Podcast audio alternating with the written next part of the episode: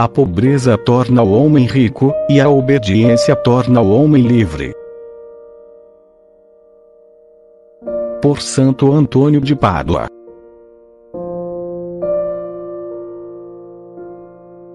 O caminho da sabedoria é o caminho da humildade. Bem diferente é o caminho da estupidez, porque é o caminho do orgulho. Jesus nos mostrou isso quando disse: Aprendei de mim, que sou manso e humilde de coração, e encontrareis descanso para vossas almas. Caminhos da retidão são os da pobreza e da obediência. Por eles é que Cristo te conduz com seu exemplo, ele mesmo pobre e obediente. Nesses caminhos, não existe estrada tortuosa. Tudo é bem plano, bem reto.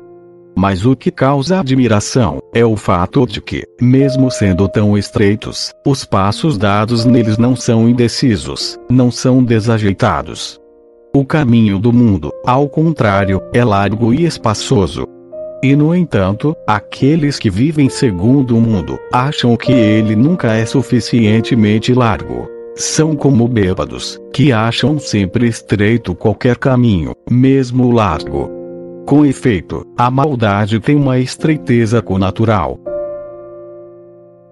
A pobreza e a obediência, ao contrário, contém, é claro, uma restrição, mas por isso mesmo doam também liberdade, porque a pobreza torna o homem rico, e a obediência torna o homem livre.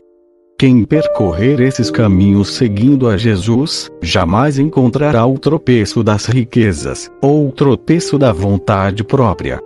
Segue-me, portanto, e te mostrarei aquilo que o olho não viu, o ouvido não ouviu, nem o coração do homem penetrou. Segue-me, e te darei tesouros escondidos, e riquezas ocultas. Isso diz o Senhor. E diz também: Vendo isso, ficarás radiante de alegria, e teu coração estremecerá, e se dilatará. Haverás de ver a Deus face a face, assim como Ele é, e te encherás de delícias e riquezas, na alma e no corpo. Teu coração admirará as ordens dos anjos e a moradia dos bem-aventurados, e por causa da imensa felicidade, teu coração se dilatará na exultação e no louvor.